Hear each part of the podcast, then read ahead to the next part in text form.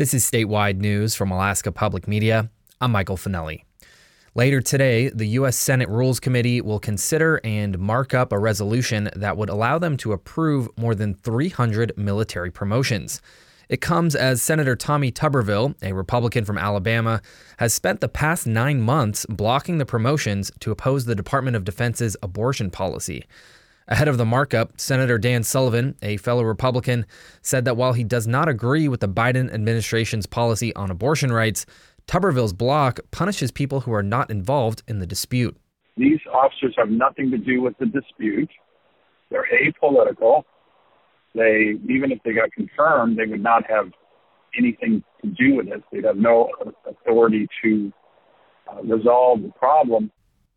Sullivan says the officers awaiting promotions had served their country honorably and that the block was demoralizing.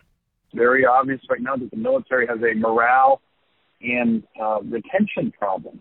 This is not helping with morale and retention at all. A resolution from the Senate would allow a simple majority to circumvent Tuberville's block. It will take a total of 60 votes, including a minimum of nine Republican votes, for the resolution to pass.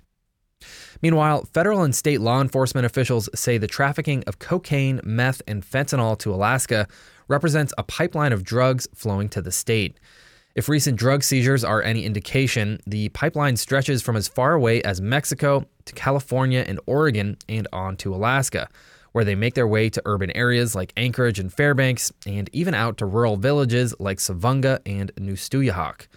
Captain Cornelius Sims is commander of the Troopers Drug Enforcement Unit, and he says that higher profit margin of drug prices in Alaska is appealing to traffickers. He used fentanyl as an example. 27, 25 cents a pill. Uh, you can bring it up to Alaska and sell that same pill for anywhere from 15 to $80 a pill.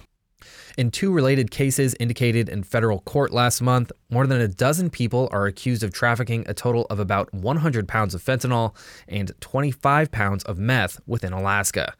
Sims says rural Alaska communities are seeing many more illicit drugs than in years past. I can't say traffickers are necessarily targeting going straight for rural Alaska versus just getting it here to, to Anchorage, Fairbanks, uh, are major hubs, and then those inside those major hubs uh, pushing it to, to rural Alaska.